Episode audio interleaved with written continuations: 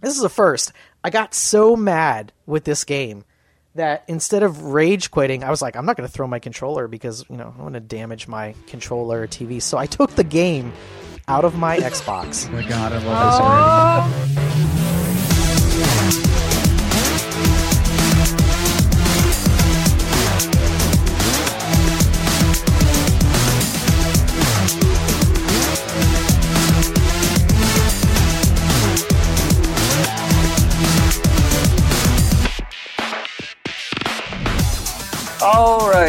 Right, welcome to Rated A, episode number 109 for the website nerdappropriate.com. We're all here, and we have a special guest today.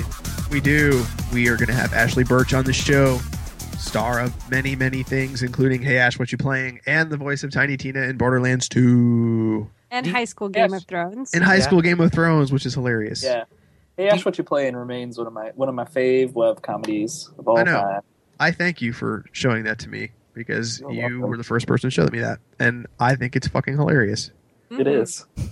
And she's awesome. So she went to E3. We did not. So we asked her some E3 questions, and we also asked her a little bit about uh, Tiny Tina's assault on Dungeon Adventure Dragon Keep. There we go, Dragon Keep, and um, it was fun. It was a lot of. she is uh, she's awesome. So we're always happy to have her on the Dude, show. it sounds fucking great. This DLC. Yes, I can't wait. It's D and D infused Borderlands, which are two of my favorite things.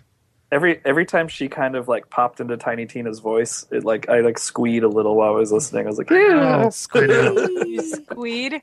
Yeah, a little, little squeeing. The uh, the characters, the nerds, squee in Girls Like Robots. By the way, Do they? yeah. They make a little squee noise. Well, it's, a, it's, a re- it's a real noise. Like Yeah. I make that when I get super excited. Squeeze I wanna also hear that. comic book. You want to hear squeeing? It sounds a little bit like your Utinni. Do it. Yeah. Do it.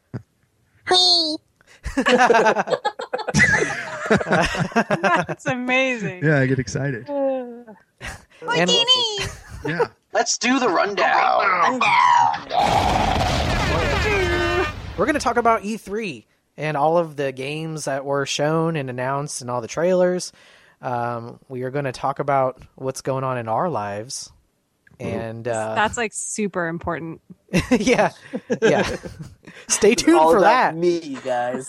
Um, and then uh, our Naquata this week was, "What was your favorite E3 reveal?" It's uh, it's a simple question, but the answer is not simple. Not at all. Yeah, Well played. Well played. indeed. so now, Ash, now, what's going on? Uh, do I get to go first this time? Yeah, sure. Oh, you start. You almost Uh, started anyways. I know. I was just gonna start fucking talking. Uh, uh. I I binge played Last of Us over the course of like three days. I can't uh, believe it. Yeah, I did it in about three days. Uh, and wow, what a fucking game! I mean, I okay. So the thing with Last of Us, what a non-compliment. no, yeah. what a game. huh. no, This I'm- game is real in all honesty, I was And how. I was moved by the game. I was telling um, I was telling uh, my friend Derek this that I really felt like this is one of the most adult and not pornographic. Adult as in like, thematically, the, the themes of this game were uh, very very grown up. And if you if you're analyzing the game as you're playing it, and you put yourself in the position of the protagonist of this game, you'll be asking yourself a lot of really serious questions that you wouldn't Mm. ever ask yourself playing other games. Like what is right and what is wrong? Is the benefit of mankind more important than the benefit of a single person? Um, things like that. Um, and, and in terms of presentation and, and quality, um, it is Crazy, dude. it is beautiful. I mean, it is really an experience that I think everyone should have. Um, it's I don't know if it's a game I'll ever play again. you can't. I don't think so. I but think you should play it on hard. You should play it again on hard, and then never play it again. I don't know about that. Yes. yes. It Only hard somebody who just wants to torture themselves would play the game on hard. No, because it. I feel like it Or intensifies. dare I say it? What? Get some trophies. No, no, no, no, no, no, no, no. I don't care about trophies. Only gamer score. so, but seriously, like the the intensity of the story feels so much more like like intense when you're like, should I fire one bullet or should I Yeah. beat someone to death with a pipe? Like these are serious discussions. Yeah, yeah. I'm like, I'm not going to waste a bullet on this guy. You know? Yeah, but it, You know I know you guys like this game? You both like lost English comprehension when you're speaking about it. Yeah. You're like, You know, the intensity is super intense. yeah. Well, it's so like, I'm I love still I'm still um, a little shaken up by the game. Um, not to say that it's you know I mean it's a very dark story, but at the same time, um, there are a lot of really beautiful quiet moments in the game that really like I, I was telling my wife this afternoon like they really make you analyze like what's important. Like we were driving past like a bunch of mansions and stuff today, coming back from from breakfast, and I was like thinking about the game and being like, none of that shit matters. And like it's stupid that a game makes you think that way but it really did. Like because throughout the game you're basically you know you're traveling across the entire country after the end of the world and you get to kind of see um, how everything falls apart in a very grand sort of way Mhm. uh, but it, it's it's beautiful. It's uh, a, a really amazing experience. Some of the gameplay is, um, I mean, the actual mechanics of the game are a little um, little janky, a little strange, but you get used to it near the end. Um, but I can't really, you know, recommend it enough. So definitely pick it up and play it. Um, other than that, uh, since last week, I did some DMing again for Dungeons and Dragons. So I wrote a little story and created a little created a little world, and I've been playing that with uh, with some folks, and it's been a lot of fun. So, and that segues good into Matt because Matt's playing in my campaign. So let's I am. Yeah. It's the first time I've played D and D uh, and not DM D and D in I think four years or three years. Wow. Uh, since you ran, last ran a campaign, uh, it's awesome. I'm having like a blast, and the amazing thing about it, I props to you for writing like a fantastic campaign because Thank you. things keep happening and we keep thinking like all of the players keep thinking that that's the only way it could have happened and then we talk to you and find out that that wasn't even one of the plans you had for it happening we like somehow took it a totally different direction and you really ran with the game and Yeah, like, you guys kept keep breaking the game, and I have to keep uh, making shit up on the fly. So, so sh- should i tell my my story my it's pretty good. It's actually pretty good. I think people will appreciate it. so we we I made this character uh, and he's a Goliath, which is like a half giant in D and D world, and he's a class called Warden, which is like a like a shaman who fights, if you will. Which is Uh, it's awesome. I love I love playing him, and then I named him Unbound Rock, and he's like supposed to be like sort of like a pseudo Native American kind of character. Wow, Inuit that's not like stereotypical at, at all. well, it's supposed to be. It's like a jo- it's it's jokey. It's not. I mean, come on. Like I didn't name him seriously. Like unbound. Anyways, Uh, so like he's he's kind of like a quiet, reserved guy, and and uh, he. I'm trying to just be as stereotypical as I can. And then he uh, he owns a casino. No, um, he- Oh, too, too far. that's not that.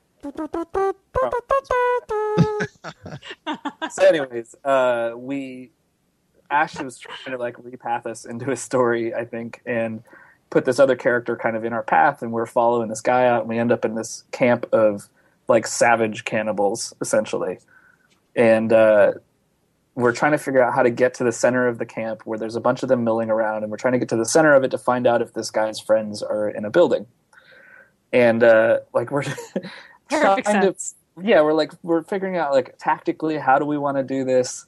And then i come up with the idea of my guy one of my guy's powers is to kind of like become like the human torch if you will. He kind of like engulfs in flames and he gets a couple special moves for it so i i light myself on fire i turn into this big flaming like seven foot tall like human torch guy and I carry a big great axe and I walk into the center of the camp and I just challenge their biggest guy to a duel, their leader.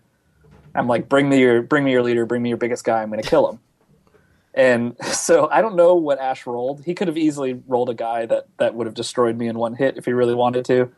But I didn't know what was gonna happen, but I was just like, let's just do this. So the whole camp like circles around me, like 30 guys circle around me, and this big dude like comes walking out and like while I'm doing this, the rest of my team sneaks into the camp to find out if the guys are there.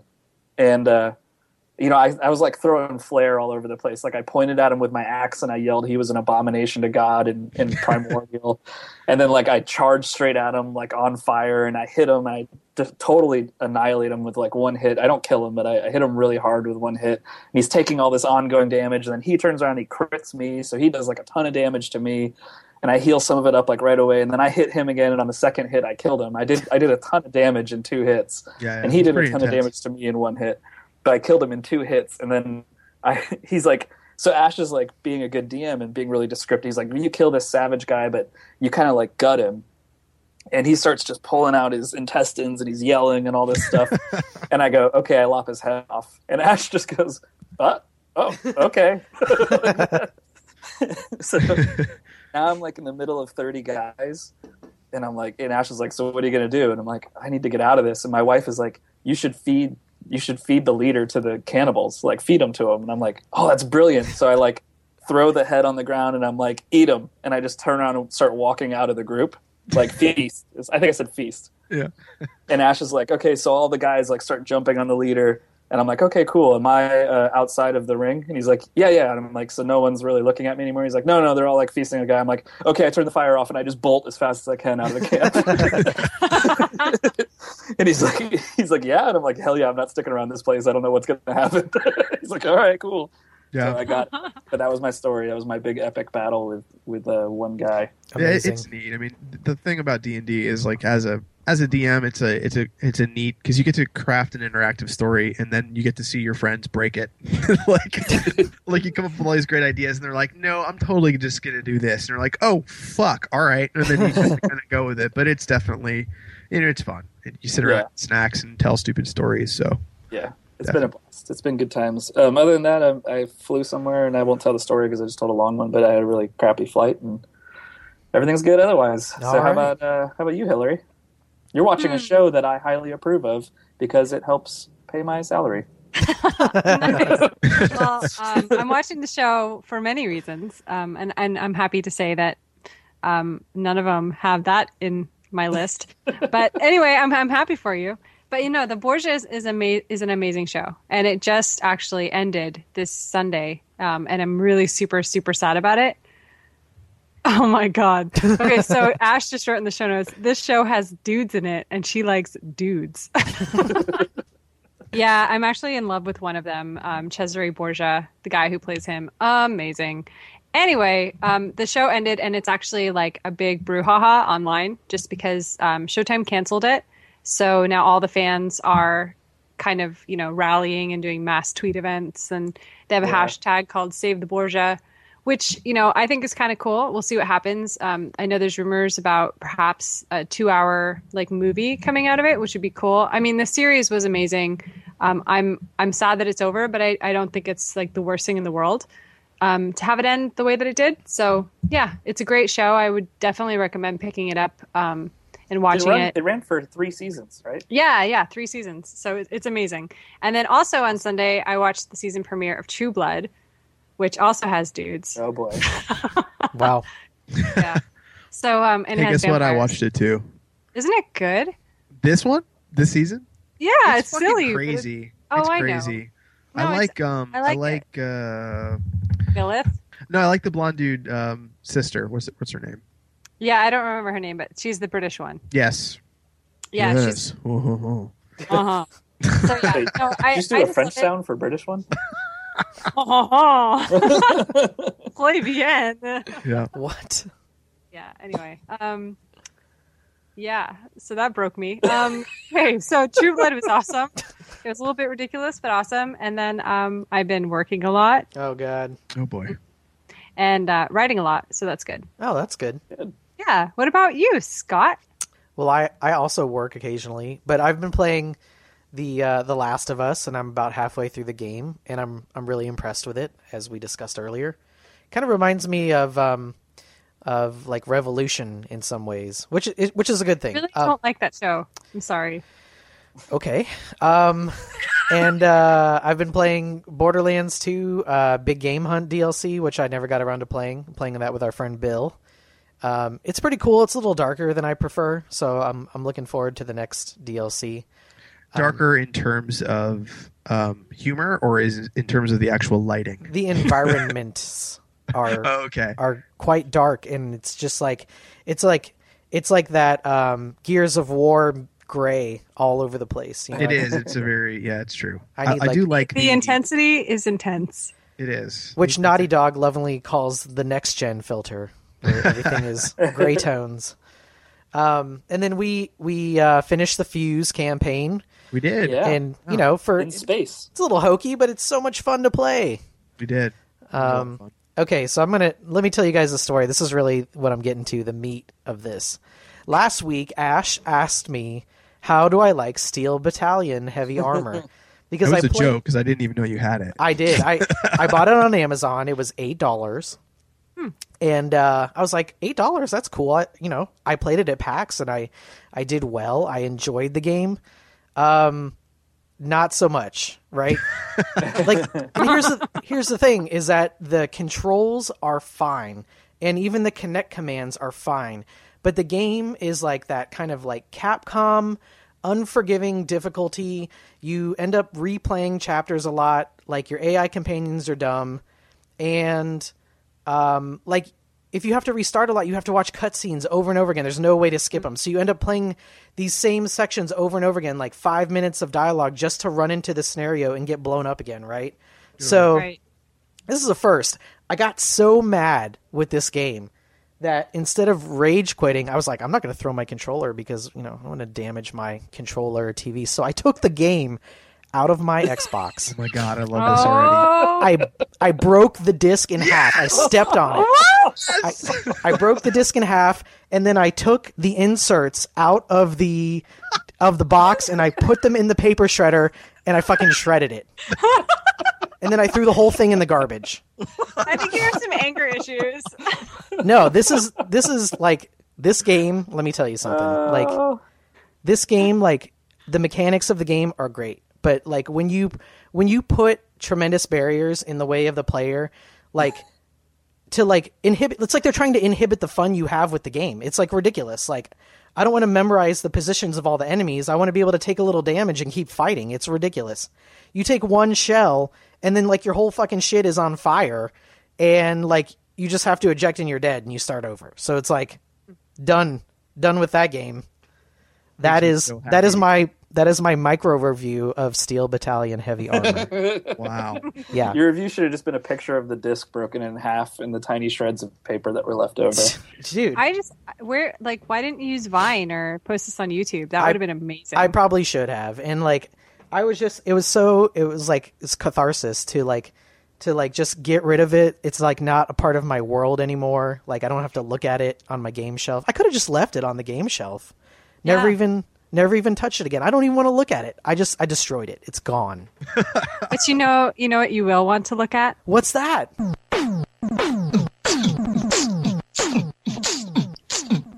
Our Um, interview with Ashley Burch. That's it. That's the one. ding ding ding.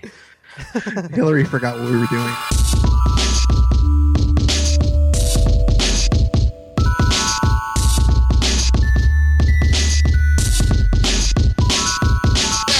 Ashley Burch has returned uh, to the Yay! why she, Hello, why she agreed to come back. We'll never know, but I asked, and Ash she- Solidarity. yeah, there we go. The ashes have to stick together. Thank you so much, Ashley, for coming back and hanging out with us. Of course. Yeah. So so you um we didn't go to E3 because uh well we didn't go, but you did. And so part of Uh-huh. it was to kind of live vicariously through your E3 adventures because we've been uh, watching from our easy chairs and kind of uh you know just- watching at home on our couches in our sweatpants and you keep popping up on streams and things like that. Um so I want to know how your E3 experience was this year. And how many times have you been to E3? I've never been. It's like one of the shows that I've Oh, had a chance to go to. So it's so good. yeah, I know. Um, it was good. It, it's very tiring. E3 is very tiring. I guess all conventions are. Mhm. Um, at least for me, I suppose. Um, this this one was different because I usually when we go to E3, we've gone. This is my third time. Mhm. We usually go for game trailers, and we'll like film three Hey Ash episodes. While we're like we'll do one a day, which really is like probably nothing for other people, but for us it's like, oh my god, three episodes, for three. what if we? Oh my god! And we, you know, it takes it takes all day, and it's really Yeah. tiring or whatever, but really fun. Um, this time was tiring for a different reason because I was doing press stuff the entire time with Anthony for um for Tiny Tina's Assault on Dragon Keep, the last add-on campaign for Borderlands 2. Um, so we were doing, yeah, we are doing just a lot of interviews and that sort of thing for that, which is also very fun because I've never really gone on like press junkets before, so that was a new experience. Um, but yeah, there was a lot of like, okay, we're going to Machinima now. You know, 20 minutes from now, I got to go here. We got to go here. Um, but I got to play some games, which was great. Awesome. Um, We're gonna bug you about those because we want to hmm hear what you played, and we'll talk about some of the stuff that we saw that looked amazing. And we're we're jealous that you got to go. Um, we're going to PAX this year, and great. so hopefully Comic Con, yeah. and maybe Comic Con too. So it'll be fun. But no no E3. So that's awesome. So you got to do the press stuff and run around and have lots of questions asked to you over and over again. And we're going to ask you more. Not yet. You, you get more questions asked of you. Um, so if you had to kind of narrow it down to some of the coolest things you saw this year, what were some of the things at E3 that really stood out? Um, was it just a, just a wall of awesomeness, or were there a couple things that really, really were special to you?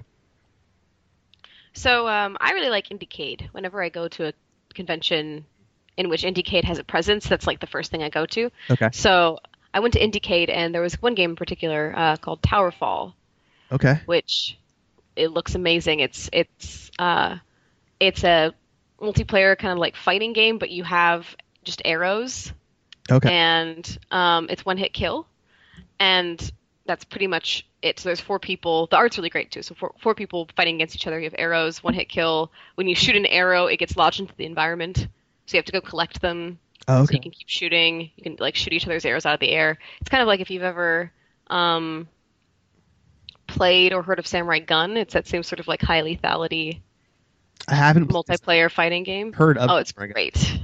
It's so good. But anyway, Towerfall looks great. Um, I got to play the demo for Saints Row 4. How was that? Oh, Nice. it was so good. Was so I got good. to see the, the demo for it at, at East, um, and it was incredible with the dubstep gun and just the powers. And um, I'm so jealous you got to play it. So tell me a little about Saints Row because I love that franchise.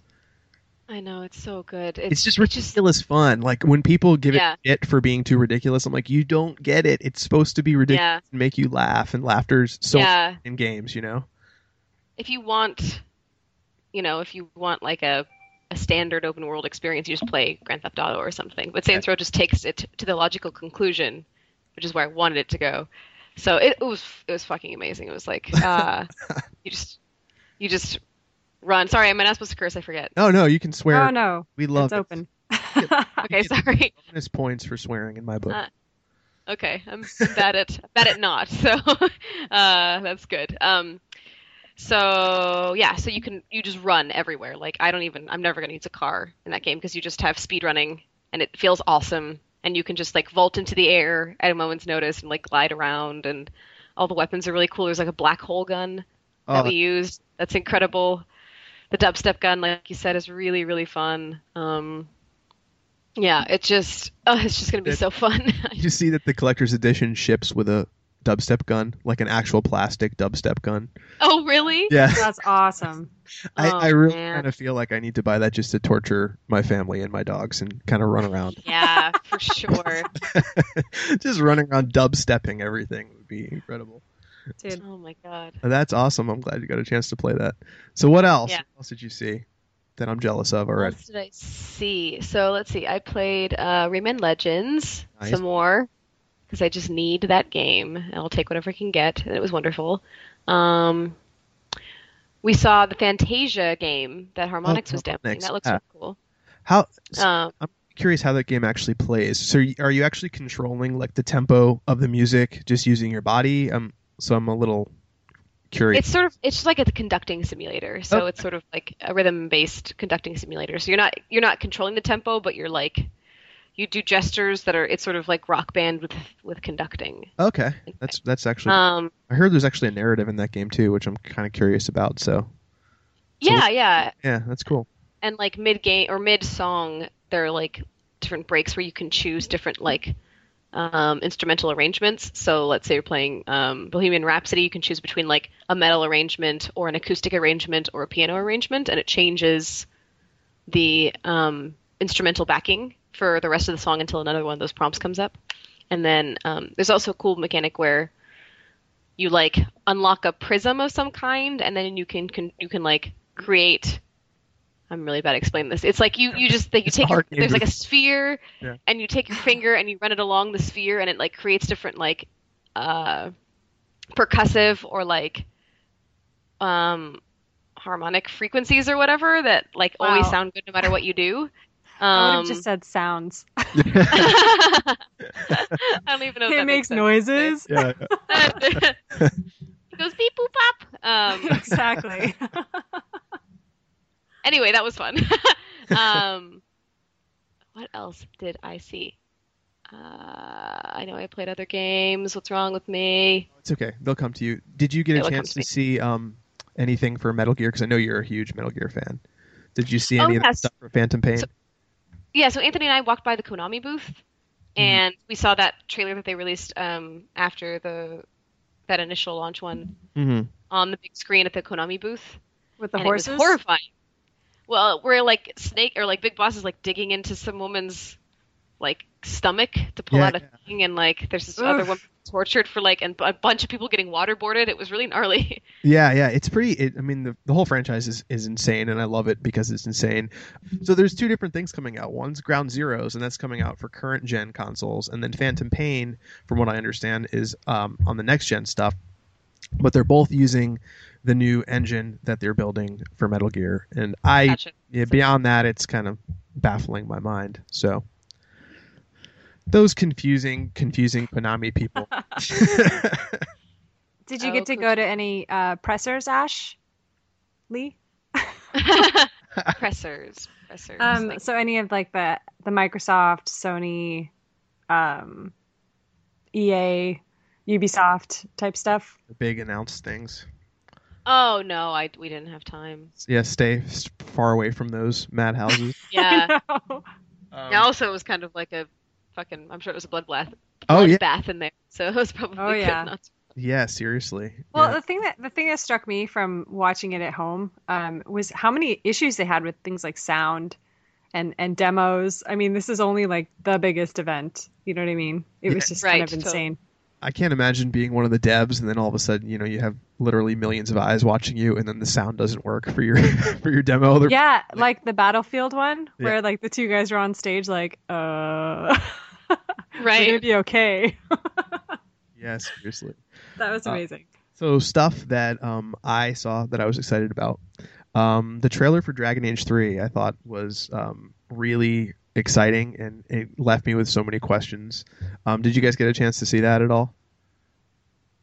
I certainly did, but Ed, I didn't actually know. you didn't get a chance to see the Dragon.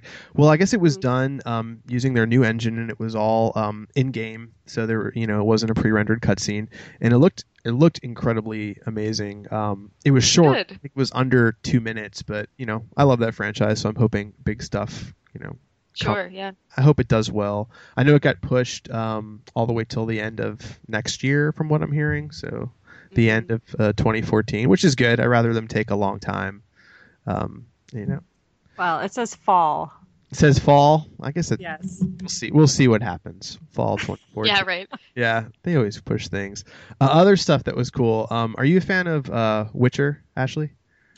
I've never played Witcher actually. Oh, it's so good. Oh no, did I did I give Ashley a heart attack? Oh no. No, no, no. I mean, I I think Hillary actually turned me on to this franchise, so she's like the bigger bigger fan of The Witcher than um than uh than I am. But I I liked it a lot, and Witcher Three looks pretty incredible. It's like a huge open world game. It's supposed to Yeah. be three hundred percent larger than the second game.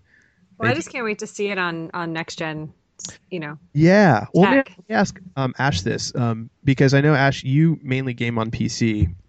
hmm Does the console war matter to you at all? I mean, like, or is it just do you feel like it's just like media generated bullshit, or somewhere in between? I mean, I you know from this gen, I really liked Xbox because of XBLA, and there are still some titles on XBLA that you can't play on PC. Um, so I guess I care in as much as I want to play more indie games, and if PS4 is the one that's going to cater to them, Mm-hmm. then I then I'll just get a PS4. I don't really like um yeah, all the other sorts of games that I play are generally are generally PC unless they're, you know, unless it's unless it's an exclusive. But I'm also like, I can't imagine what what franchise would make me, at least right now, would make me want to get one console over the other. You know, for like an exclusive situation. Yeah, I'm sort of in the same boat. Um, I, I used to PC game constantly, and then I think just the I, I got kind of lazy and wanted to sit on my couch and not sit in my computer room and play. So as Right. A lot more console, just um, you know, this generation, and I'm the same as you. I prefer at this point prefer the Xbox experience just because I have a lot of friends on there. It's easier for me to like link up with them and, and play over live, and we don't have a technology barrier. Um, Whereas if my friends all had PCs, I, I feel like some of them wouldn't be able to game because their PC couldn't run certain games and things like that. So Sure. Xbox is kind of like the, the unifying technology that kind of keeps us together at this point. But I'm I'm I feel the same way as you do. I don't I don't really have a, um, a preference at this point for either one of the consoles. I just want them all to put out cool stuff that I can play, and um, you know, and then hopefully. Hopefully, I don't really have to choose, and there's you know there's no franchise that drives me away from one or the other. So, yeah, Yeah, I mean, I've I've never really been a PC gamer, just because every time I've tried, I totally suck at it. So um, I'm really motivated by accomplishment.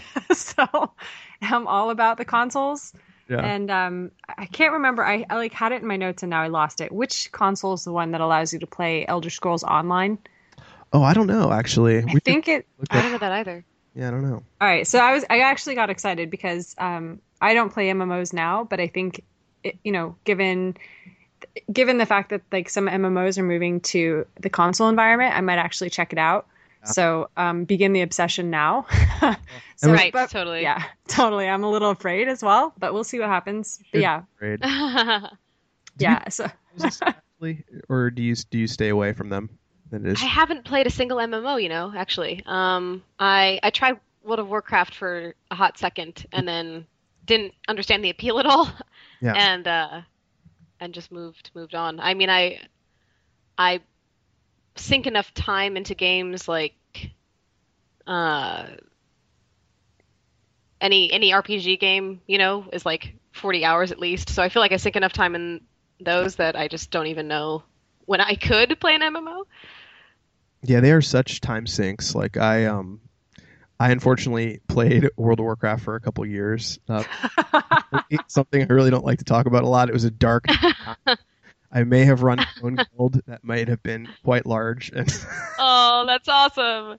that was pretty intense. And um, and wow, he's Let's- blushing, folks. no, I am. It's it's really we were around for quite a while, and uh, I don't know something happened. I think it was when I started failing in life. what? I was like, you know, I maybe need to um I need to stop doing this for as many hours as I was doing. And so um MMOs are amazing. It's just it's a huge time sink and you have to really really be dedicated if you want to excel in an MMO, which is you know, as you, as you get older, it's harder to devote that much time to any one particular thing. Right. Sure, Well, yeah. It looks like um, Elder Scrolls Online will be coming to both new or n- both next gen consoles. So that makes it difficult. I, you know what? I'm just gonna have to like whip out the credit card and just buy both because I think they're both so awesome. Yeah. I don't really want to have to choose. but Xbox will run my media, and PS4 will run my gaming. How about that? Yeah, it sounds like a plan. I mean, I think the problem sounds like what they're trying to do. Yeah. hmm I think if any, I mean, if, if any of them have exclusives, um, the problem I'm going to run into is I'm going to obviously I'm going to want them both. And if did I say both again with an L? Did You it- seriously? but You're like, both. I have this thing lately, uh, Ash, where I say the word both but with an L, and Both. Yeah, I don't know why I keep doing. it. Both. Oh, you know, Yeah. I can see it. Like that's a thing that Wolf. happens. Yeah, both. both. I don't know, but people have been giving me shit about it lately because I obviously I can't I can't say it correctly. It's like a mental block. Um, but anyway, I'll I'll purchase both of there. I see. Yeah, damn it. You're, you're gonna get both of them. I'm gonna get both. See, when I say both, Both. I'm Just trying. like your English. Both. I feel like I'm trying to sound like Keanu Reeves from like Point Break or something when I say both. Both of them. Both. Yeah, strange. um. Anyway, I'm gonna buy each of the consoles. nice thing. nice. Dang, I'm staying away from that. Um. What other thing? oh, so I, I really was excited about Titanfall from uh, Respawn. I don't know if yeah, you guys got a chance to see that, but it's giant robots punching each other. Um, Yeah. I okay, so um, you guys may be aware of this, but I kind of gave up on competitive first-person shooters just because I got too slow and young people got way too fast, and I'm kind Oh, of this no. old. Well, I, you know, I had been playing since like the days of you know Counter Strike and Action Quake and all these old PC FPS games, and I, I used to be okay at them. I was never good, but I, I was okay. Right. And then I would get online and play you know Call of Duty and and um, you know Battlefield and stuff like that, and I would just get my ass kicked constantly. But this might pull me back in because it's multiplayer only, competitive um, FPS, and but it's giant robots, and I love giant robots, so I'm really excited for this one. That's awesome. I've heard a lot of good stuff about it. It looks great. I mean, robots that punch each other, you can't really go wrong with that. Yeah, it's a pretty good formula. Does Well, not didn't they have? Didn't they like have a huge mech on the floor or something at E3? they did? Yeah, They, had- did. Yeah. Giant- Did you Was see? it- the Titan? Was it impressive? It was. I mean, the the the main like eyepiece, the part that moved, like just kind of looked like Wheatley. So it sort of maybe gutted some of the intimidation factor for me. It's just like, oh, Wheatley, Wheatley found a body, giant happy robots? but it was really cool. I mean, it looked really cool. That game Yeah. was like a lot of fun, and we'll probably um, have some people from Respawn on in the next couple of weeks to talk about it. So we're excited about that one. Um, the last Awesome. one I was ex- ex- really excited about that I didn't think I was going to be excited about was the Plants vs Zombies Garden Warfare, and I feel like right? it's saying that I'm excited about it, but it looks awesome. It Did really you- Yeah, yeah, does. It looks like a lot of fun. So it's a uh, PopCap worked with Dice. It's using the new uh, Frostbite engine as well, and it's a class-based team shooter, uh, kind of a tower defense game where you play as um, different plants versus uh, different zombies. So it's plants versus zombies, but it's a it's a I guess it's a third-person shooter. I don't know, third person or Interesting. but it looks it looks ridiculous. You can call in like corn strikes and onion bombs and I just like that they showed like a sunflower shooting like a million bullets. Like that was kind of that's what got me. I was like, yay for the sunflower.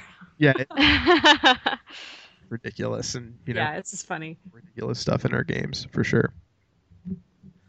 So okay, so now we get to ask you, Ash, about um, Tiny Tina's Assault on Dragon Keep, uh, which we're very excited about, um, and it's coming out really soon.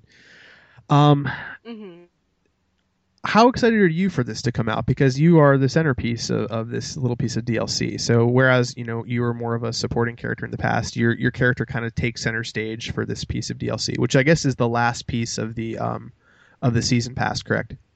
Yes, it is. See, I did my homework.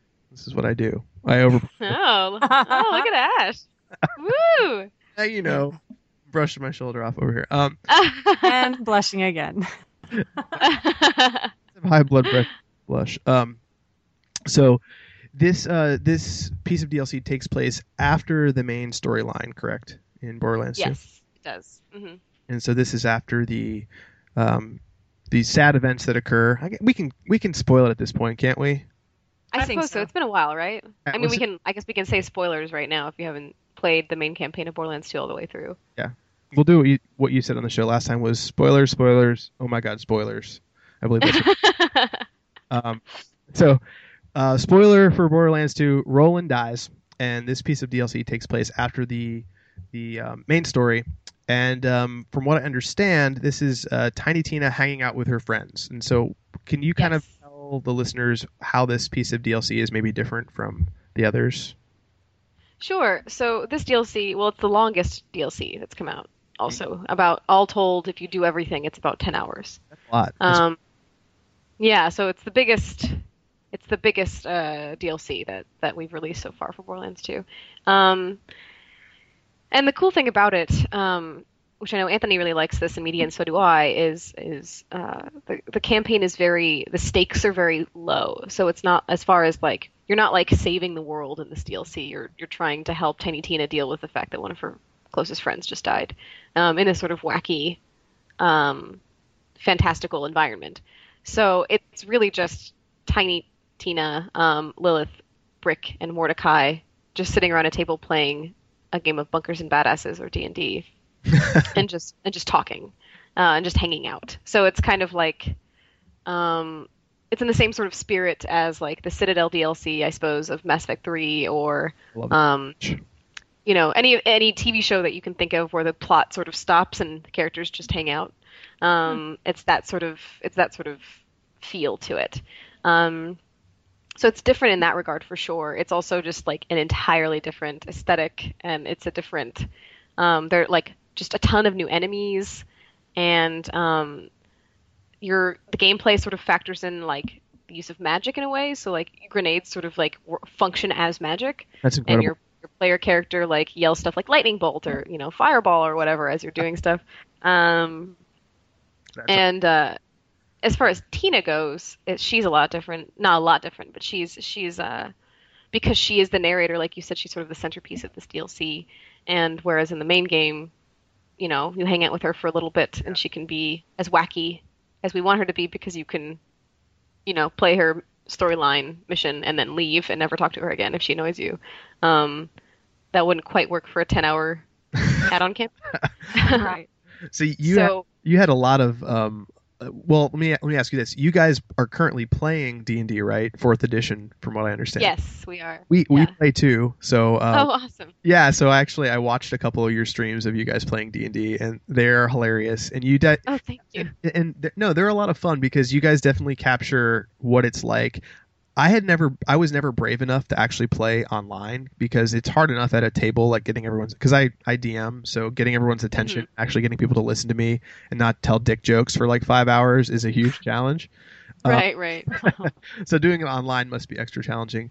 But did you guys bring in any of your d&d experiences? I know um, or did anthony bring in any of his d&d experiences into the dlc when it was being created or maybe when you were voicing characters yeah yeah um, anthony i know incorporated you know he he learned a, about d&d or like mechanics and stuff through playing with all of us and um, i think he modeled a couple of um, maybe like one or two missions off of our dm and the stuff that he would do so it's like uh, our DM Yuli, when he would run out of stuff to do, will reliably just create like a like you have to solve a riddle.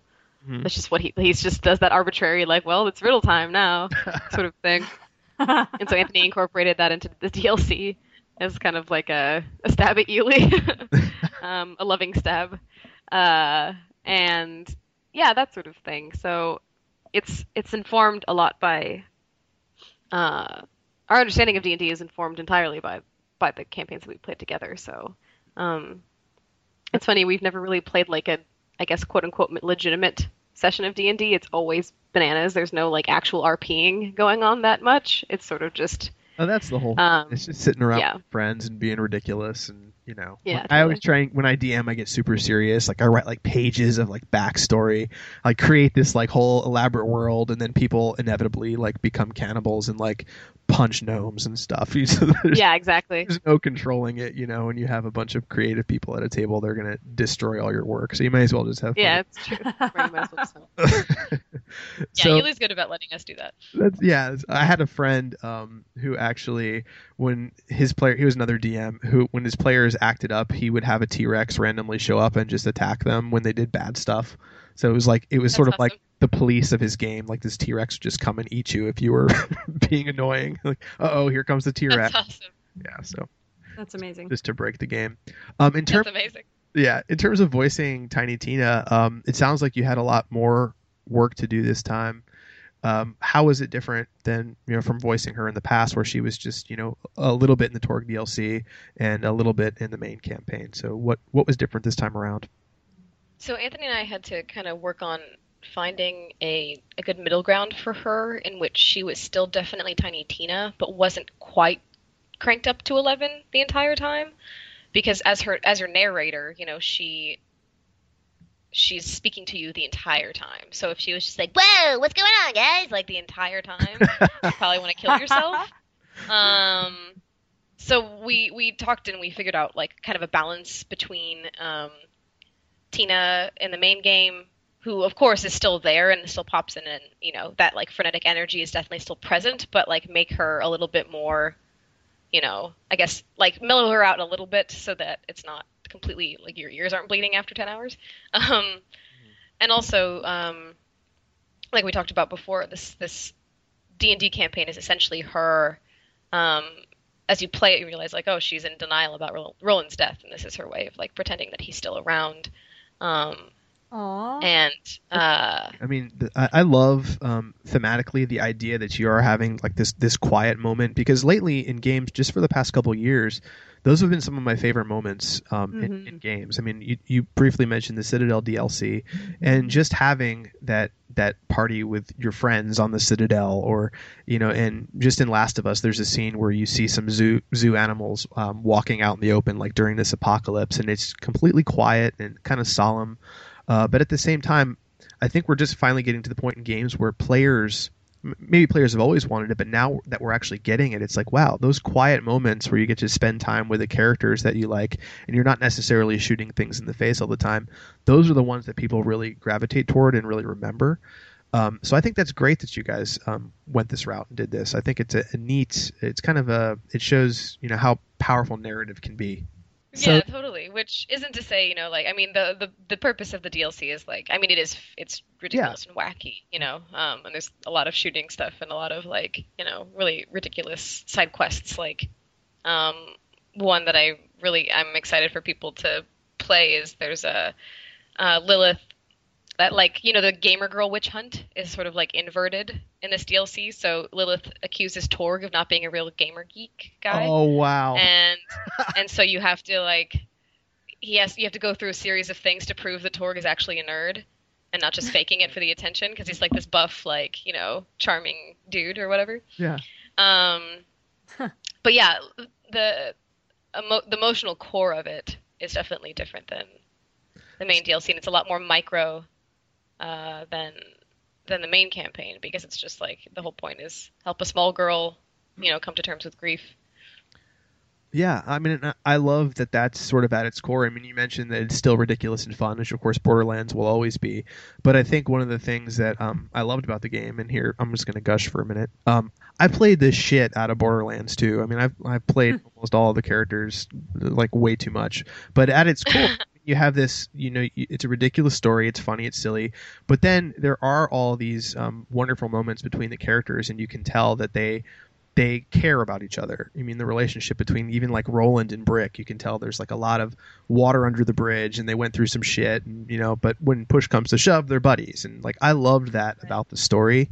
Um, and so you know, I'm I'm really eager to have more of these moments between these characters and kind of dig a little bit, um, dig a little bit into the world, even if it's you know them at a table playing a tabletop game. Um, why not? You know, that's great, and I think it's Totally. super creative, and I love that you guys went this route. Well, thank you. Yeah, I mean, all the all the credit goes to to the Gearbox folks, um, for sure. But it was definitely fun for me to to be a part of this, and um, it was cool. Like I, I, Anthony has mentioned before that he's really uh, uh, aware of how it could come off if he like pushes me forward for stuff at all as like a character. So he like never says like, oh, that should be Tiny Tina like in any scenario. So it was cool that like someone had the D and D idea and then someone else was like, oh, Tina should be the the DM.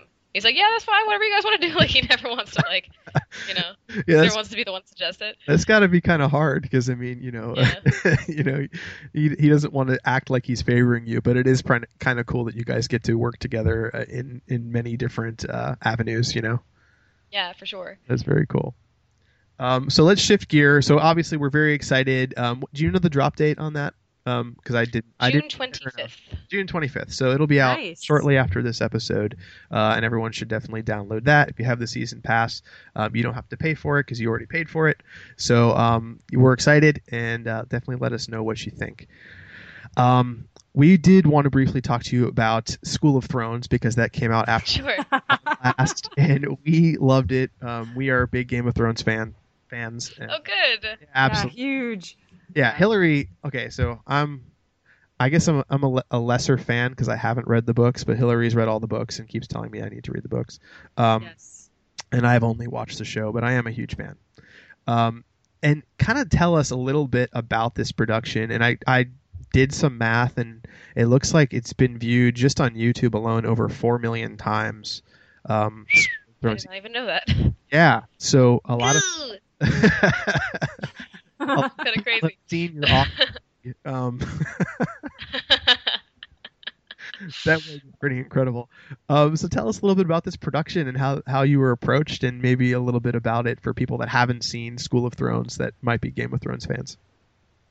Sure. So, um, I'm friends with the the two guys that created it, uh, Zach Grafton, who uh, wrote a web series called There Will Be Brawl back in the day, um, and Matt Mercer, who directed There Will Be Brawl and is also a voice actor, one wonderful voice actor and good friend of mine. Um, he probably most famously was uh, Leon Kennedy in Resident Evil Six. Um, Oh wow. Uh, you had Yeah. a show right on your podcast. Yes, yes. I listen. I listened to your show. Aw. Yeah, he was so on. It was great. He Uh, uh, did a bunch of. We made him dance like a monkey. We're like, do Gandalf, do Gandalf. You're really good at Gandalf. He was fucking Um, incredible. All the voices he could do. I remember, Yeah. now I remember being like, "Damn, that guy was talented." So that's cool. yeah, he's he's great, and he's. Uh, I'm really happy for him because he seems to be getting. He seems to be booking pretty consistently, which is wonderful because he Good. deserves it.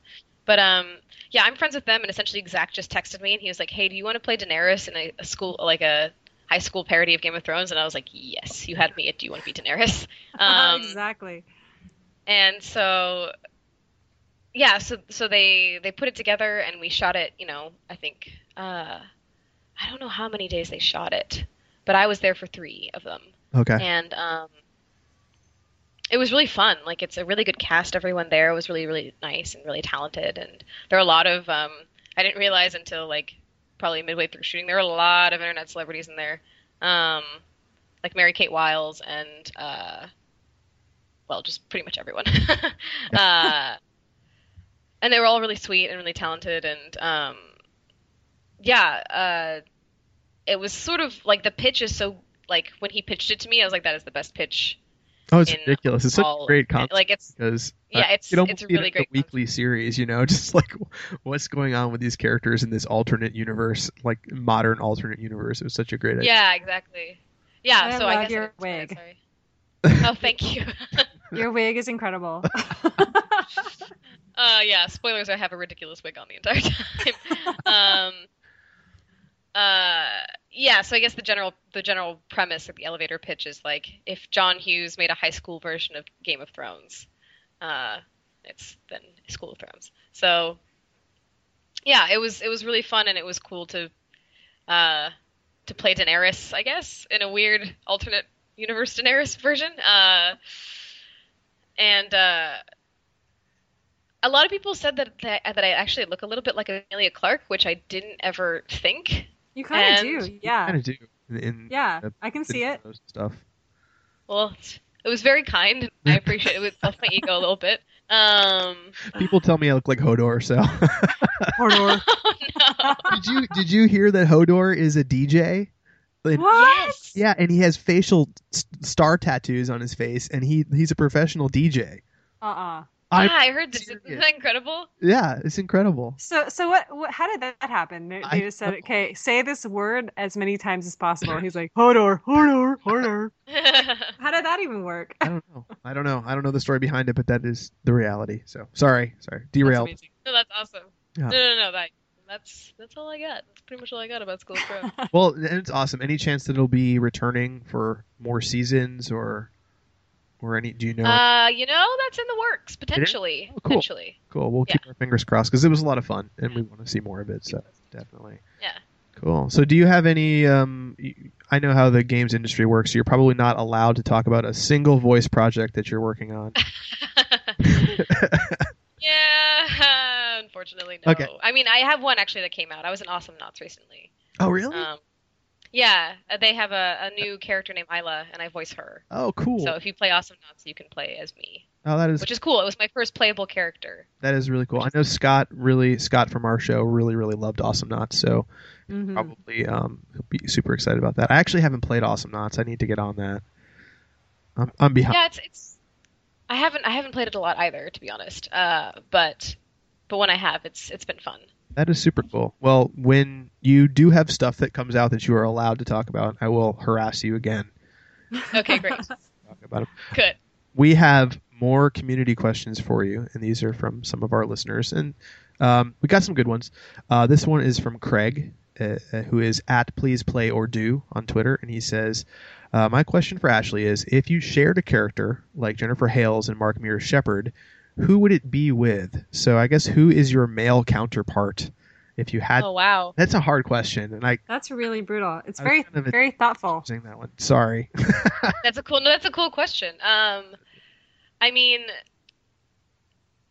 I guess I would say Matt, just because he's my friend and he's really talented. Yeah. Uh, and yeah, that'd be kind of cool. So Matt Mercer, if, be my if I could have my. That's actually I would love my in, inner monologue to be to be voiced by Matt Mercer.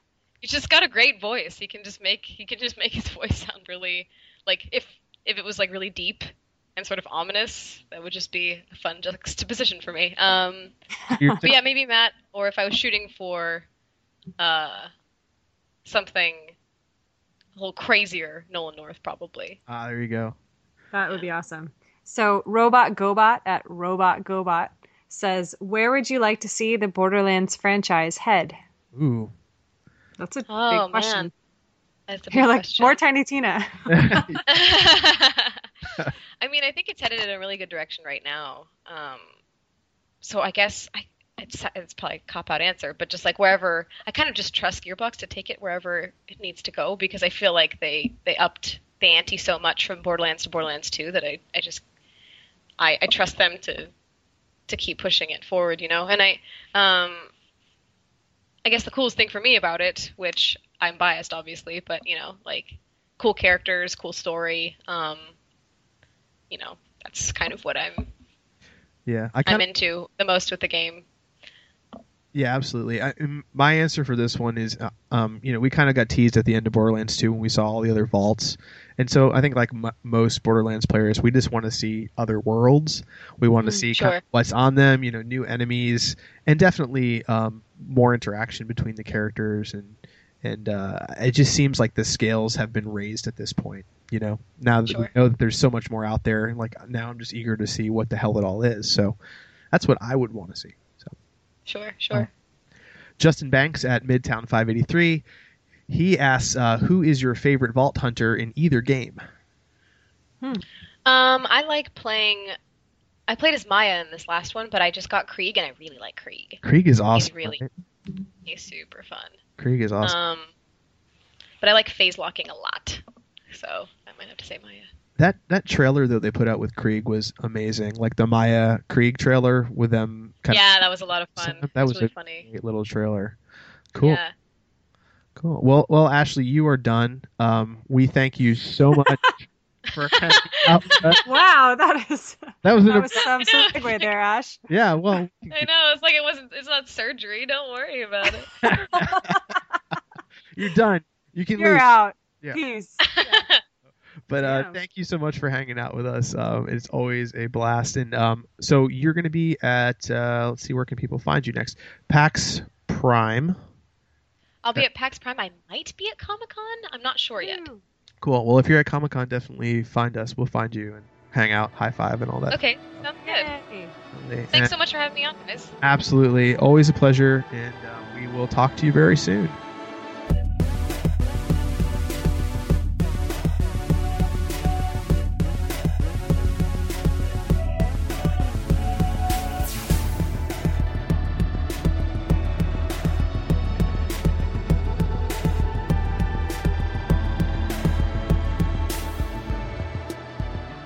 Big thanks to Ashley Burch for hanging out with us again. And of course, when she's allowed to talk about all of her secret projects, hopefully she wants to come back and talk to us some more because there's always secret projects in the works. But we are here to talk about E3, and our nerd appropriate question of the week was. Uh, what the hell was it, guys? What was, was your, your favorite, favorite? E3 reveal? yeah, yeah. What was what was your favorite E3 reveal? Somebody removed only- it. Oh, there it is. Gold It's standard. only like the simplest question ever. I know, and it was the one that I came up with too, but I forgot what it was. It's been a long day. Um, so It has. the question, yeah, yeah. I like, I walked around. oh my god! I ate some breakfast. It's been it's been intense. Are you Um, kidding me? Oh I man, I can't I can't believe you took a shower. I took a shower. I almost had a wiper blade fly off my car on the highway today. That's the kind of day that I've What? had. Oh, Yes. man, I'm sorry. Yeah. I had to eat cozy this morning, guys, and you don't even know how bad that shit is. So I don't even know. there you go. You had to eat cozy.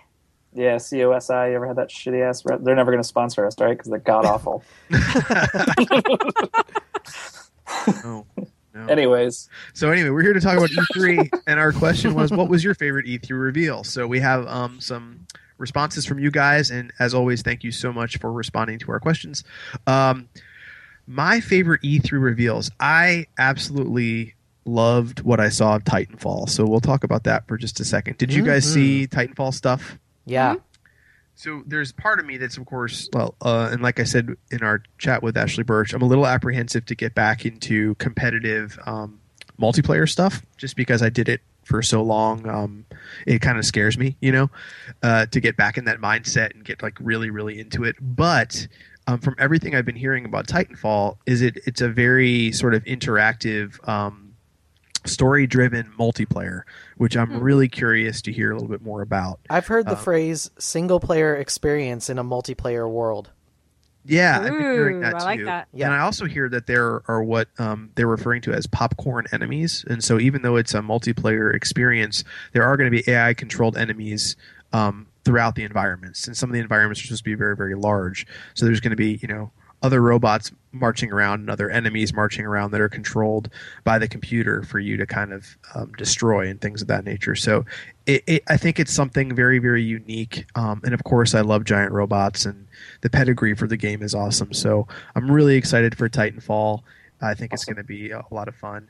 And of course, the um, the other game that really grabbed my attention was Destiny, and we hadn't really seen much from Bungie's Destiny until this E3. I mean, we'd seen some cinematics and things of that nature, but um, they did a little gameplay preview of Destiny and kind of showed what the game was like, and it looks a lot like Borderlands. Uh, it looks like it's uh, class based, a lot of different loot. You can uh, play with your friends, and there's AI think- enemies to kill, and um, it it just looks to be like so much fun. but they're talking persistent world type Borderlands, right? Like, Yeah, absolutely. There is a, a giant story, and you're, you're going to be able to hop in and participate in your friends' stories, and and uh, you know multiple planets to explore. Um, and one demo that I saw, uh, it, they didn't follow the regular demo path. They actually turned around and showed the environment. They're like, "Hey, like look out into the distance, into the horizon." They're like, "You can go anywhere there." Um, That's crazy. so it's essentially just a giant planet that you can explore with your friends and and go you know on adventures and that's just one of many planets from what I understand and of course all that's using the cloud to you know help with uh, you know what the cloud does which is like uh, you know controlling AI and things of that nature and speeding things up so Destiny just looks incredible and um, I think all of us will probably be playing the living hell out of it on some platform so I'm still skeptical. I'm I'm not quite convinced. So I'm I'm hoping I'm hoping they can turn it around for me. Hmm. I mean, it well, looks Scott, great. everything's not. No, I'm just saying. you. I'm I'm just saying. I oh, like- actually, speaking of turning things around, um, I think you'd be happy. There's no dirty. There's no no need for the whoa. So Scott, Scott, um, Yes. So watching watching some of this the new footage from Beyond Two Souls, I'm gonna tell you that I might my my heart may have changed, and I may shooter. love it. I heard Ellen Uh, Page is in that game. Yeah, you hear that? No, yeah. she's actually in that game. Yes. I went No, to yeah. Ash's So is. Willem Dafoe. I went to Ash's house and he was playing The Last of Us, and I was like, "How's Ellen Page?" oh my god. Right? She looks like her too. Anyways, um, Yeah, yeah. Beyond like Two Souls, they, it's like a they. I mean, that studio does some crazy stuff. So I wouldn't count them out. You should at least give it a try. I'm glad it. Glad you turned the corner on them a little bit. Yeah. Apparently saying turn it around sounds dirty to Matt, so we won't say that anymore. No, um, but so talking about Beyond Two Souls for a second, though, uh, some of that gameplay looked like not as crazy unique as that studio usually does. Though it looked like they they're doing a lot of actiony stuff in this one. Well, I don't see know. the, the Afghanistan footage is that what you're talking Yeah, about? yeah, yeah. It's odd. Mhm. I've not watched anything from the game because I already know I'm going to get it. But based on what you said, I remember that um, Indigo Prophecy had some sort of actiony elements. I think there was like some stealth action in there too. Yeah. So I don't know. I mean, it's it's totally twisted still because you can use like you have like this weird soul power, I guess, which is the the other being that's with you. So like while you're there, you can you can do stuff like like check out other environments while you're sitting behind a wall, kind of like trying to hide these Ah. other tanks that are driving around. It looked interesting, but it did look like it was like a shift from from um, Like the last one. Heavy Rain. Heavy Rain, yeah. I can tell So- you that um, Omikron was like more or less a shooting game, so it's not completely out of their wheelhouse. Maybe just something they haven't done in a while. Yeah. Yeah, like you said, nothing that turned me off. I mean, I'm still probably going to get it. It's just like, oh, that's different. I wasn't expecting that. Is is David Bowie in this game because he was in Omikron? What? I Yep. love David Bowie. Or, anyways, David. There's a labyrinth joke there somewhere. But I- I'm Dude, not that's the best it. movie ever. Oh, it's so good. All right. So let's take a couple of our um, listener responses real quick before we get into some of the ones that you guys picked out. Does anyone want to read Craig's? Sure. So Craig at Please Play or Do says Dragon Age 3 trailer was the highlight. I got goosebumps when that familiar voice started narrating and seeing Bianca again. Yes. Or- yes, Bianca is uh, Varric's weapon. Yes. The biggest crossbow in all the land. ah, yes. it's like a crossbow machine gun. It's pretty much the coolest thing ever.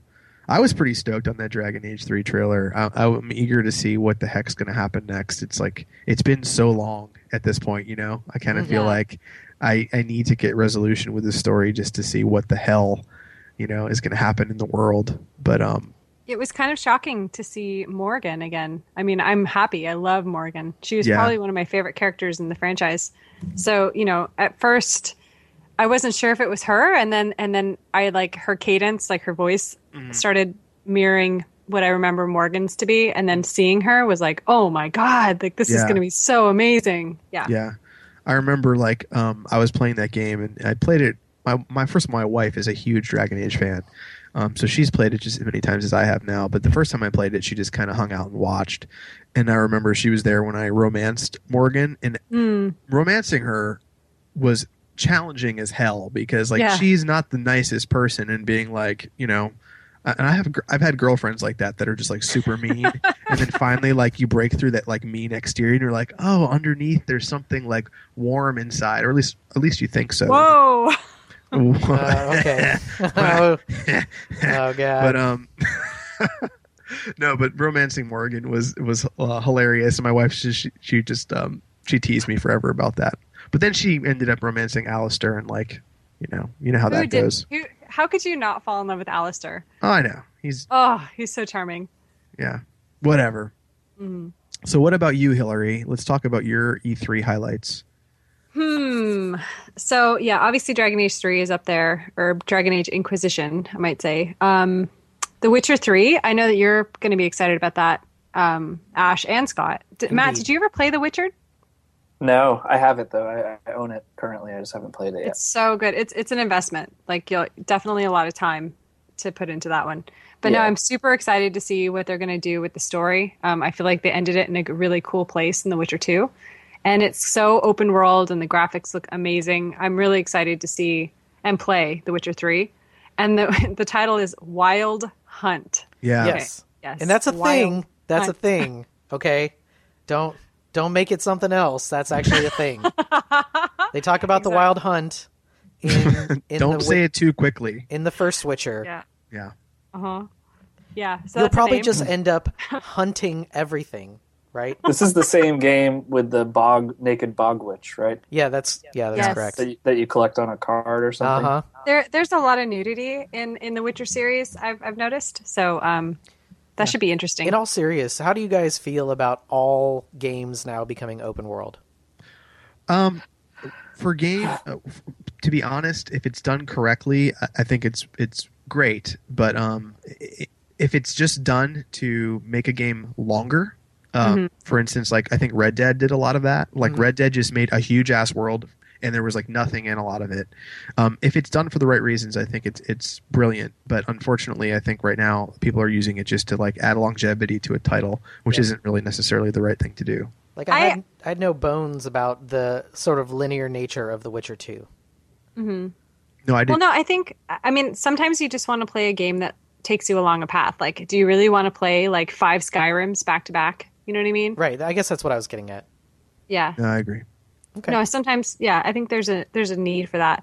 But luckily, we're going to get Assassin's Creed 4, which is I think somewhat is it is it open world too? I feel like It's maybe open it world is. ish. It's- I think It's, it's, their it's the constant the one they always do with like the, the it's like open world in chunks. Like Yeah. the world Yeah. gets bigger as you play. Hmm. Okay. Well, that's okay. I mean, that that's a little bit different than just like placing you in the middle of like a beautiful valley and being like, any direction, go for it. Oh, yeah. that's literally You know what my that's literally my uh my Oblivion story, which is like Yeah. See, I loved got the sword, I, showed up on a mountain. They're like, "All right, go do something," and I was like, "Go do, go do what?" Yeah. like, I don't I, know what the next Oblivion step was one is. of my favorite games. Like Yeah. seriously, like Hmm. hundred percent, hundred percent complete, like amazing game. I love that That's game. awesome. You got 100% bed sores too from that game. That's Yeah. awesome. Anyway, so um, the other games that I'm really excited about. So um, they're each exclusives, which is kind of interesting. So the the PS4 um, announced a game called, um, or Sony announced a game called 1884: The Order, and the trailer was super awesome. There was like some knights in a carriage, and they're being attacked by this these like creatures in the mist. And I just love the a there's a woman knight, which is pretty cool. And then also just the, the setting, like the 1880s time frame. It's like really Very dark, popular. kind of yeah, very steampunky. Like I Yep. can't wait for that. And then also um, Ryse, which is spelled with a Y for the Xbox Yes. One, looks kind of amazing. Also period piece. It's um like What a new period! it's- Finally, Yeah. Mhm. yeah. So I, I kind of love these historical games. I mean, I feel like Assassin's Creed was really a trailblazer for that kind of thing, and I think a lot of other games are taking inspiration.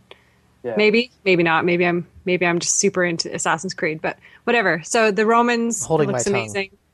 Yeah, whatever. Shush. Ryse Ryse looks amazing. You're like commanding armies. There's like cool like quick time sequence deaths, and it just looks massive and amazing. So I'm I'm really looking forward to that. Yeah, No, I think I think Ryse looks like a lot of fun. Um, you know, there's been a lot of questions about if it's too quick timey, but uh, I watched a lot of interviews about Ryse, and and they're saying that there is a lot of technique to the fighting, and it's actually not quick time. It's all it's more about um, it's more about I guess uh, what's the right way of saying it? Timing your attacks, almost how how you would do in like a Bayonetta. Uh, Yeah. with your counters and such. Um, so They they're just gonna put do the something- cues on the screen. right? Yeah, Yeah. yeah, yeah. I don't know. I I feel like I love I love playing a game and feeling like you have some sort of finesse, or maybe that Yeah. improves over time. You know what I Mhm. mean? Like I like I Yeah. like killing people. Wow, I like killing people with finesse. yeah. Yeah. Yeah. You know Well, what I mean? I mean, that's what that's part of what made God of War so much fun. Is like those quick time events are fun. Like they can be good done Yeah. well. You know, and they make so- you feel like a badass, and that's Yeah, why we Totally. play games. Yeah, cool. Cool. Well, let's take another one from our community. Cool. Um, Rasmus at RasmusVN, who has who's written this many times, and thank you for that. Yes. Thank says you. Mirror's Edge 2, hope think can make the combat mechanics a tad better. Really, no reveal managed to outshine The Last of Us. Um, yeah, Last of Us is fantastic, but yeah, Mirror's Edge 2 was actually one of my games that I was pretty stoked for. I played a lot of the original Mirror's Edge, and for me, um, like really the only thing I didn't like about the game is that I I didn't want to do a lot of combat. Like I I was kind of disappointed in the in the sequences where I was sort of forced to use the gun, and I would hmm. really prefer to like stick to the parkour mechanics. So I don't know. I hope Yeah. that they can maintain that balance because I feel like at the core of the game it was for me the game was more fun as sort of a like a racing game almost where you had to like parkour your way through the levels like in a Yeah, Yeah, in a I picked that way. game up late. I picked up that game late um, on a Steam sale and ended up absolutely loving it. And I agree. I think the running and the and the the kind of like finding your path was always the most fun part. Even when they made it feel like tense, like people were chasing after you and Mhm. and uh, and you're just trying to get away. But I, I loved it. That that EA had a couple of surprises, and, and I think you're going to talk about another one too. But yeah uh, Mirror's Edge Two was was a total shock to me, and I was like, awesome! I'm excited for this. Yeah. I really loved the first one. yeah the visuals people were very surprised by that one. hmm The visuals of the game and the music are fantastic as well. So Yeah. I'm, I'm glad all that stuff is coming back. I'm really looking forward to it. and it. it feels different too. You know, like I'm I'm all for a game that feels a little different, which is Mhm. which was awesome. Yeah, So- because they, they give you a first person perspective, but they're like, no gun, just start running. And you're Yeah. like, what? you know, it's it's like totally different. You know, Mm-hmm. it kind of reminds me of um like Aeon Flux in in a way, yeah, yeah, Yeah. kind of the weirdness that of kind it. of aesthetic. Yeah. Yeah. What other stuff did you like, Scott? Um, so um, like so Mirror's Edge 2, there was a teaser, of course, for Star Wars Battlefront, which Oh my gosh. like you could see that, That was coming from a mile away because as soon as EA acquired the rights to Star Wars games, you're like, oh, Dice is going to make a Battlefront game. Like everybody, you know, like they're not going to give it to anybody else. Like they're they make they make shooting multiplayer games. Like this Yeah. will be perfect. Yeah. Battlefront ripped off Battlefield so much anyway, so Yeah. it's Yeah. like it, it's definitely a logical transition, right? This game makes itself, and it it will be fantastic. You know, Absolutely, It'll be great. It's going to be, if it's next gen, it could be like massive battles. Imagine like 64 players, like oh Jedi's and. Republic commandos. Like Dude, that'd be flying so awesome. It'll be insane if they pull it off. You know, just Yeah. like thinking about Hoth is like making me not correct. is it making you Hoth? oh man, Uh, I'm Hoth under the collar. yeah, So I, I didn't see this one though, Scott. That's where it's The- at at. yeah. There you go. That's where it's at. that was good. So the it. the other thing I wanted to talk about was um, uh, Ubisoft's like end of the show reveal. So last year they they sprung Watch Dogs on us, which can't come soon Super enough. excited. Yeah, Oh I'm my- just tired of seeing it. I just want to play it. You know, like I- Yeah. I'm already gonna get it. Um, so the new game is called Tom Clancy's The Division, and which is about math. Yeah. And, um, Oh, we're really excited. it's a math simulator where it's like all military focused. Um, Simulator. Amazing. Uh, so in the division, it appears to be some kind of post-apocalyptic world, um, which is quite common in next gen apparently. In and um, but it it sort of what they showed was this gameplay experience between um, what I could describe as probably the calmest group of multiplayer friends that I had ever seen. Um, like I like watching the video for the first like five minutes. I honestly thought the other two players were AI because they were just like they were like, okay, I'm gonna go over to that car over there. And it's like Just okay, hang out, yeah. yeah. it's like I'm just gonna go hang out. And you're like, okay, I'm gonna circle around the building and then uh, I'm gonna shoot those guys. And I was like, oh wait, these are actually other people. So, um, in the gameplay that they showed, it was really like when I describe it in words, it doesn't sound that awesome. So you really have to watch it. But um, it seemed to have an interesting co-op dynamic. Sort of the art style of how the UI is overlaid on top of the environments was really interesting. It's really pretty looking. Yeah. Absolutely. They also showed off something which um, I'm kind of like excited in the next gen sort of ecosystem is this whole idea of um, playing a console game and then a friend of yours or somebody else can log on to the game with their like mobile device and somehow like interact with you inside of the game. So in this demo what they showed was there was a group of people that were assaulting like a, a building to like loot it and find like weapons and stuff. So all that stuff is there. But so they exit the building and then this firefight breaks out and um, another player jumps on like with their iPad, I guess, and they're controlling a UAV which is like spotting targets for them so that they can gun them down like the players in the game.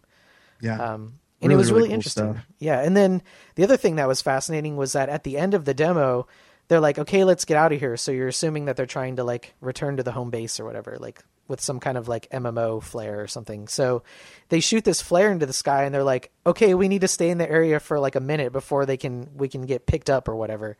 And when that happens, they shoot the flare into the sky, and then another team shows up, and like another gunfight occurs with like another actual like set of human teammates. Like, so there's this gunfight that then unfolds, and then that was the end of the trailer. yeah, so, yeah, Ash, do you have any other? Well, yeah. I mean, from what I saw about the division, it's um, the the concept, and not to go on too deep, too uh, too far into the division, but from what I understand, there's like a super flu that breaks out in a major metropolitan city. It almost looks like New York. I don't think they say it's New York, but this big city, the super flu breaks out, and basically everyone is quarantined inside their homes, and different private military contractors try and go in and protect the city and stop all the violence that's you know breaking out all over the place. And um, so it's huge open world. Like you can take your character and go anywhere in this massive, massive city, and def- different challenges and events will pop up as you're exploring the city. Um, on top of that, what Scott was talking about, you can you can toggle if you accept. Um, I guess other players to hop into your game, and what what will happen is a zone will pop up on your map, maybe on the other side of the city, called I want to say a dark zone. If you go into the dark zone, other enemy teams can be there like uh, trying to control that dark zone. So you can almost have little PvP zones inside the main game while you go through your campaign.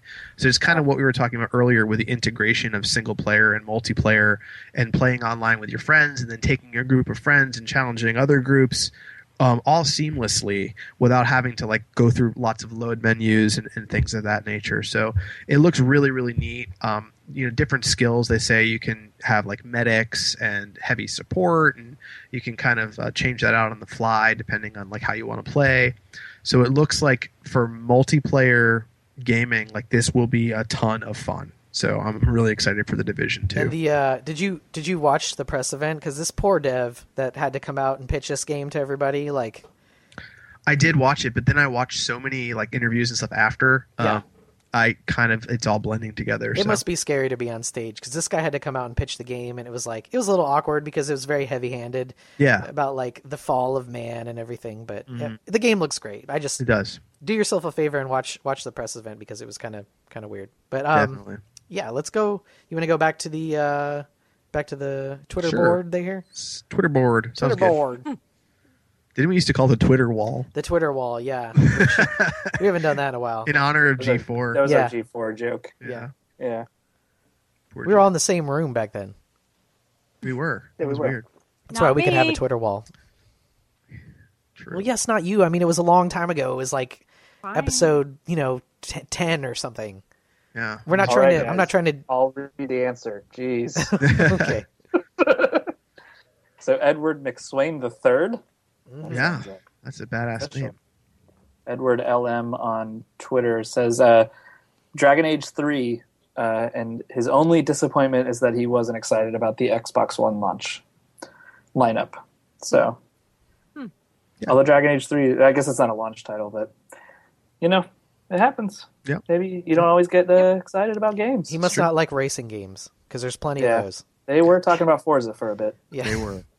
Yeah. The, yeah, but how amazing was it for the McLaren to come Oh up Oh my on stage? gosh, I know more about the fucking McLaren than I ever wanted to know in my life. There's only two in existence. It costs 1.2 million dollars. Blah blah blah blah. Jay blah. Leno has the other one. Yay. I I like racing games, so I it's so funny when people like had all this hate online about it, and I'm like, really? Because there are actually people who like to play. Hillary, cool. you're not allowed to like things that other people don't like. Apparently It's not. I'm it not allowed to like the Xbone either, and I'm not allowed Well, to think. You know other what? I like the NFL, and it's un- it's unfair of me. So Yeah. I like you know I like racing games too, Hillary. I just don't like six racing games at the same time. That's all I'm saying. um, so I'm going to talk, guys, Do it. about stuff. Okay. Uh, I think one of my favorite two. I have two that are probably really my favorite, and then one that was just an awesome video that we saw. So we'll talk about that too. But uh, Plants vs Zombies: Garden Warfare. Looks uh, adorable. It looks amazing. I'm so excited about this damn title. it's I don't even ridiculous. I so I was big. I played it. I played the mobile game a ton, the the tower defense game, and uh, I really really love that game. I love the sense of humor. I love the twist on kind of tower defense that they took with this weird kind of way that that the enemies come in and you're defending your your camp. Um, but in this one, it's like a third person team squad based shooter with like different roles depending on which plant you take, whether you're the pea shooter or the cactus, and uh, it just looks. It looked so much fun though like and then they had like global events that you could call in like th- didn't the sunflower have like some crazy like sun like attack that it could do from the sky like Yeah, it was he had like in a solar beam. Like he, he had Ugh. like shoot lasers and stuff. It looks awesome. Like it looks It really looks awesome. innovative and just like they put a lot of work into making all the classes feel different. At least from the, the demos and stuff that I watched. yeah and definitely looked fun and i could see us laughing and you know just having a, an awesome time playing like i love co-op stuff it's it's half the reason i get on the on the console anymore so it's it's fun when you know i feel like oh we could all get on and just just have a blast like blowing away zombies as different plants like the concept's just ridiculous but And this I one's going to be a timed exclusive coming out in early 2014, apparently. is it an exclusive Timed exclusive, I think. so is So- it xbox first Yeah, yeah, Xbox Xbox, first. and then Yeah. everything else. Hmm. That's cool. And then uh, the other crazy. is also an exclusive. Is uh, and I like. I think I called it, although Ash gave Scott credit in the chat room. Uh, Sorry. Killer, Killer Instinct for the Xbox. Yes. I th- I thought I was joking because I never thought they would make this game again. It's right up I there with know. like Primal Rage. You guys remember Primal Rage? Yeah. Primal Rage. Or yeah. Clay Fighter. Yeah, I remember Clay Holy Fighter. Holy shit. Fuck. So the the big news here that the internet's grumpy about, including Scott, I'm lumping him in with the internet, That's is okay. that this is free to play at first, Guilty. and you get Jago for free. So you will get Killer Instinct with Jago, and you can play whatever levels, and and that's all free. Uh, and then the characters are going to get released as added bonus, like added buy-in material. Mhm. So, uh, but I did read something that said they were releasing two passes essentially. One will be a season pass that'll give you everything they put out, so you can just spend whatever it is, you know, 20, 30, I don't know how much the season pass is going to be, 20, 30 bucks, let's say. And you'll just get whatever they put out for the game, including levels and characters and all that kind of stuff. And then there's going to be like a super special pass you can buy. And that one's going to have unnamed bonus material. And the rumor floating around is that it's, it could be a port of the original game Killer to the Xbox. Yeah. Yeah. Damn. I'm stoked, man. I'd love to use the combo chains. We had a friend named Adam who destroyed us every single time in it, but I always had fun and thought this was just such like a unique kind of fun fighting game to me. Uh, I was sad when it never came back. When there's like you know 50 versions of Street Fighter and Marvel Tekken. vs. Capcom and all the other ones, and like yeah, Tekken and Killer Instinct literally got one or two, I think, right, and then that was that was it. Never came back again. Yeah, there was Killer Instinct 1, which I think they were both arcade titles, but Killer Instinct were. 1 I think was Super Nintendo. Yeah, And then Killer Instinct 2 two I, was PlayStation, I believe. I don't know. It? Yeah, did it ever come to console? The arcade machine was great. Yeah, I think that it did werewolf? make it to PlayStation, I believe, Hmm. but I'm not positive on that. Who's your character? Uh, Cinder. Yeah.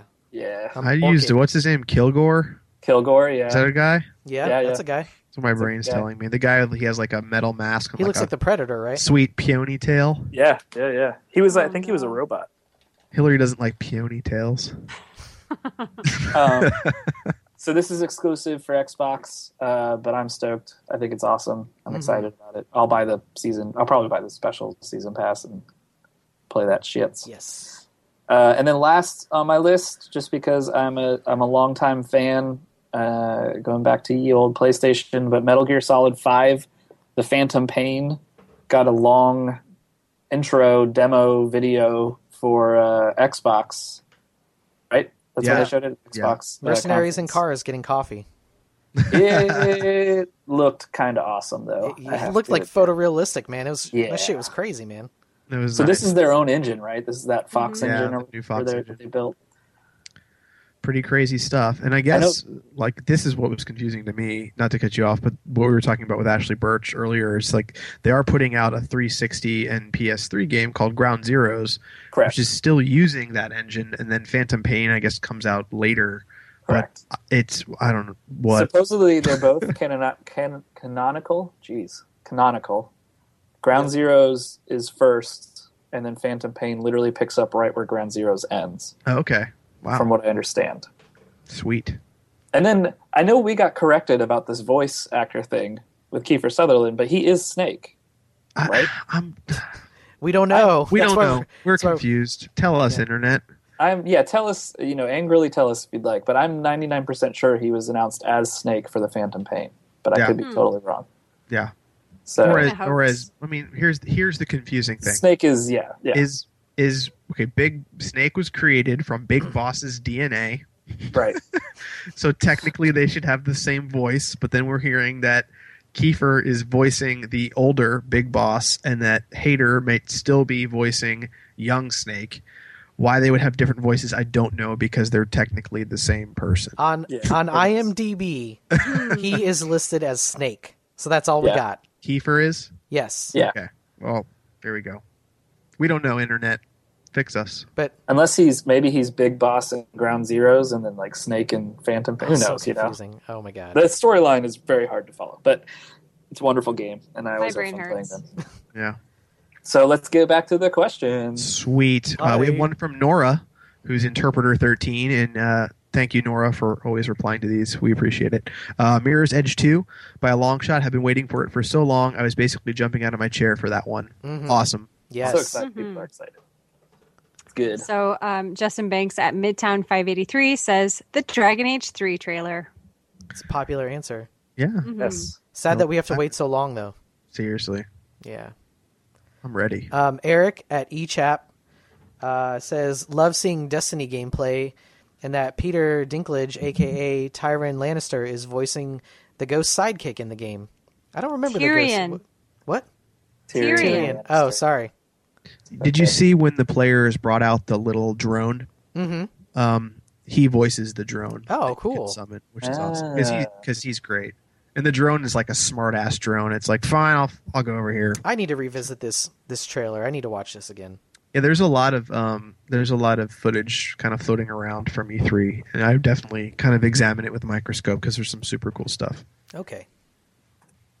Um, Andrew Baker, uh, A Baker N7, he says about the entire EA, Microsoft, and Ubisoft presentations. Uh, less excited about PS4 losing too much money to new revenue streams. Oh, so he's kind And of no new revenue streams. to no new res- revenue streams. He's kind of in the the opposite camp to a lot of people. So hmm. Interesting. yeah, Reno at Reno CZ uh, says Dragon Age three. yeah, a lot of Yeah. Dragon Age fans. Dragon Age. Yep. Awesome guys. Sure, Are we, we done? Did everyone go? Dragon Age much more in the future. We will. Like- Cool. Well, Scott, do you have some some props to close out the show? With? Yeah, man. Um, special, I guess, shout out to uh, uh, Reset Transmission. They they're doing their they they might actually be doing their 100th episode as we speak these words. So Huzzah! huzzah! Yeah, I want to big congratulations to them. Met them a long time ago, and and our love has just blossomed since then. Yes. like a never mind. Oh, well. you were going to say something weird, weren't you? I was. It was going to get super weird real quick. Yeah. No, congratulations. In all honesty, um, we know because it is hard as hell to put these out on a weekly basis. So, congratulations to you guys for putting them Yeah. out. That's Uh, awesome. Yeah, it takes a lot of a lot of dedication to do anything. To do Gumption. anything a hundred times. Yeah. Wow. What? Why does that automatically sound dirty? Like it just it just goes there. There are certain things that don't take that much dedication to do a hundred times, but you know, Whoa. Okay. other things that do what? I, I go think to he- sleep every night. Yeah. Yeah. That's true. That's I eat actually dinner. It's really difficult for me to do that. To Eat sleep. dinner. You know, Yeah. Yeah. Eating dinner. Hey. That's true. So so what's coming up for next week? Oh yeah, so um, we're excited for this one. Um, we have Abbie Heppe from Re- Respawn uh, here next week on episode 110 to talk Hooray! about Titanfall. Yay! And um, we're really excited to talk to Abbie. Um, for those of you who've been with us for a long time, listening for a long time, she was actually our very first interview. So very um, first. Our very first interview of all time. the old So- G four days. Seriously. So it's been a really long time, and we're stoked to have her on the show and, and talk about Titanfall. Um, and uh, hopefully, we get to get some insider information about that title. And we're also going to bug her about um, her story because she has a really cool history in the game biz. So you guys, I think, will like that one. So, so that's good stuff. Yeah. Cool. Awesome. Yeah. So the other last little thing is um, Matt and myself and Hillary will be at this year's San Diego Comic Con. So if you happen to go to San Diego Comic Con this year, um, you know, send us a message on Twitter and we'll we'll come say hi to you. And um, We It promise no be- pizza this year. Yeah, time. don't promise No. pizza this year. fuck, that was Yeah, just right? a, God. I still feel bad about that one. Uh, no pizza for anyone this year. I have, I have no The- the intention reality of actually giving you if- pizza. Yeah, the reality is free. you'll probably be able to find me at the uh, nerd uh, nerd HQ. HQ. and if you do, maybe I'll buy you a beer. There How's you that? go. That works. I'll just be hanging out at the Hustler in the gas lamp district. What? I'm just kidding. I'm not going. But anyway, uh, thank you guys for tuning in to episode 109 of the Rated NA podcast. Um, spe- Fantastico! Special thanks, of course, to Ashley Burch for coming and talking to us yet again. Yay! Uh, once you come on the show twice, you're like you're stuck. You're Yeah. stuck with us. You're you're part of I our know growing family, Mhm. right? I know this too well. Yeah, you sure do. Now, Hillary. Hillary And the Tiny be- Tina DLC drops at the end of this month, so go get it. Yeah, definitely, Yes. definitely. Um, as always, you can find us on Twitter at Nerd Appropriate, and you can email us directly. Um, and that's Ash, Matt, Hillary with one L, and Scott at nerdappropriate.com. If you want to send us an email to go directly into our mail sack, you can do that, and we will read your mail on an upcoming episode. So um, definitely you know, put stuff in our mail sack. And Yeah. we'll see you guys next week. Yeah. Bye, Congrats. everyone. Congrats, Reset Transmission. Congrats. 100. See ya.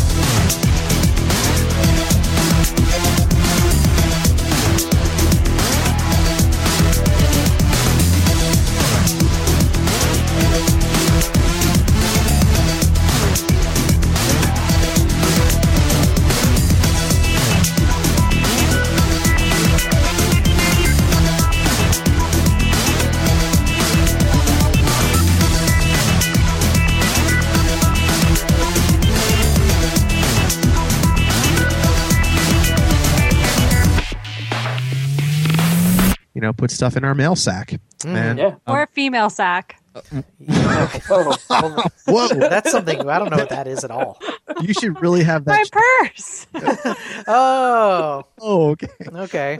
Maybe you just had a uh, terrible. Uh, Oh, okay. All So, right. On that note,